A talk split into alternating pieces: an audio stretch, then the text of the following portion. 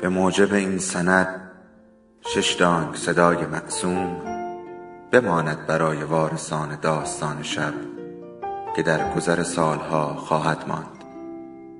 ارادتمند داستان شب.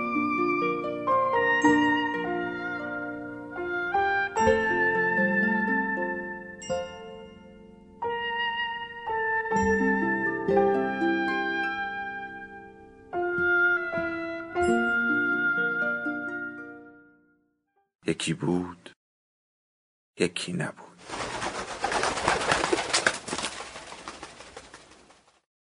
کودکی سرشار بود از خیال و سادگی همراه با بیخیالی که استراب زمان هدایتش نمی کرد.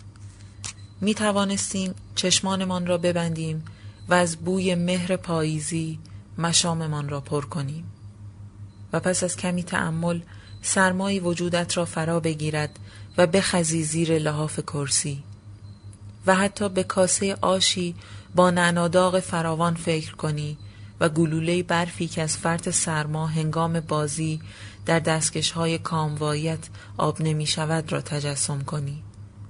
بله، بسیار از لحظه های سردرگمی که تعم های متنوعی با خود دارند و برای تداعی هر کدامشان کافی است تا چشمهایت را ببندی و به چیز دیگری فکر نکنی.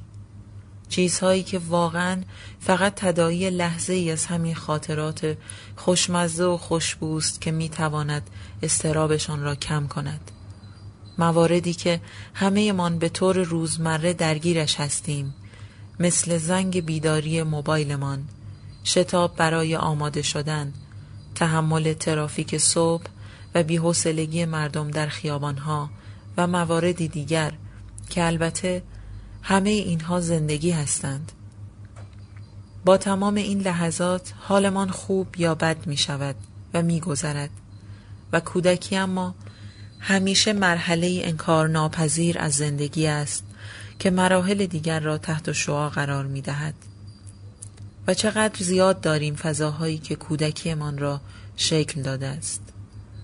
آن روزها با همه سادگی مطلقی که داشت تبدیل شده به خاطرات و رویاهای مبهم.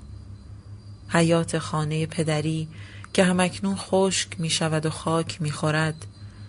بهشت روزهایی بود که تلاش می کردیم فرشته های خیالی را به طور واقعی نوک درختان کاج بلند ببینیم و به هم نشان بدهیم. حیات ویلایی بزرگ که شبها با فکر موجوداتی غریب موجب ترس من می‌شد روزهای تابستان آرامشی به همراه می آورد که آفتاب سوزان فرشش را پهن می کرد و کاجهای بلند و سروهای طبقه شکل و بید مجنون سایش را می گسترانیدند. و ما که همیشه در پی کنج خلوت و آرام برای بازی های خیالیمان بودیم که سناریوی ذهنی طراحی کنیم و برای خودمان بدون تماشاچی اجرایی راه بیاندازیم. اتاقی نیمه ساز با دیوارهای آجری و قاب پنجره های خالی و بی سقف را پشت حیات انتخاب کردیم که پر از آجر و مصالح بود که اسباب بازی نداشت و ما علفهای هرز را چیدیم و دستبندی کردیم و سنگهای مرمر مربعی شکل صاف را که گاهی برای لیله هم استفاده می کردیم کنار هم گذاشتیم و بسات سبزی فروشی راه انداختیم که یکی خریدار شد و یکی فروشنده با ترازوی خیالی و پولهایی که سنگهای ریز نقش سکه را ایفا می کردند. چه غرق نقش می شدیم و الحق که طراحی صحنه و دکور حرف نداشت و بدون امکانات نور و صدا تا زمانی که آفتاب خسته می شد ما از نور روز بهره می بردیم و خیال پردازی می کردیم. اتاق آجوری برای ما کلی راز به همراه داشت. مرغهایی که در آنجا مخفیانه تخم میگذاشتند گربه هایی که بچه می کردند و تا مدت ها مهمان بودند و به شدت از گربه مادر می ترسیدم که یک بار زهر چشمی دردناک از من گرفته بود و دوچرخه هم که برادرم از سر کنجکاوی میان آجرهای اتاق آتشش زد و حتی بعدها که اتاق کاملا ساخته و کارگاهی برای کارهای مختلف شد. خلاصه که خیلی اتفاقها افتاد و خیلی بزرگ شدیم و اتاق تبدیل شد به انباری وسایلی که یقین دارم بسیاری از آنها احتمالا هیچ وقت به کار نیایند که خاک روی خاک تلمبار می شود و اسم آن خانه شده کلنگی خاطراتی که دیگر انقدر خاک خوردند که نخنما شدند. ولی هنوز هم گاهی در خوابهایم به من سر می‌زنند.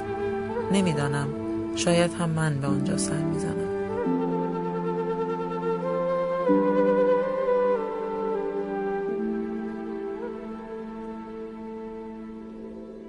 داستان شب بهانه است. برای با هم بودن دور هم نشستن شنیده شدن.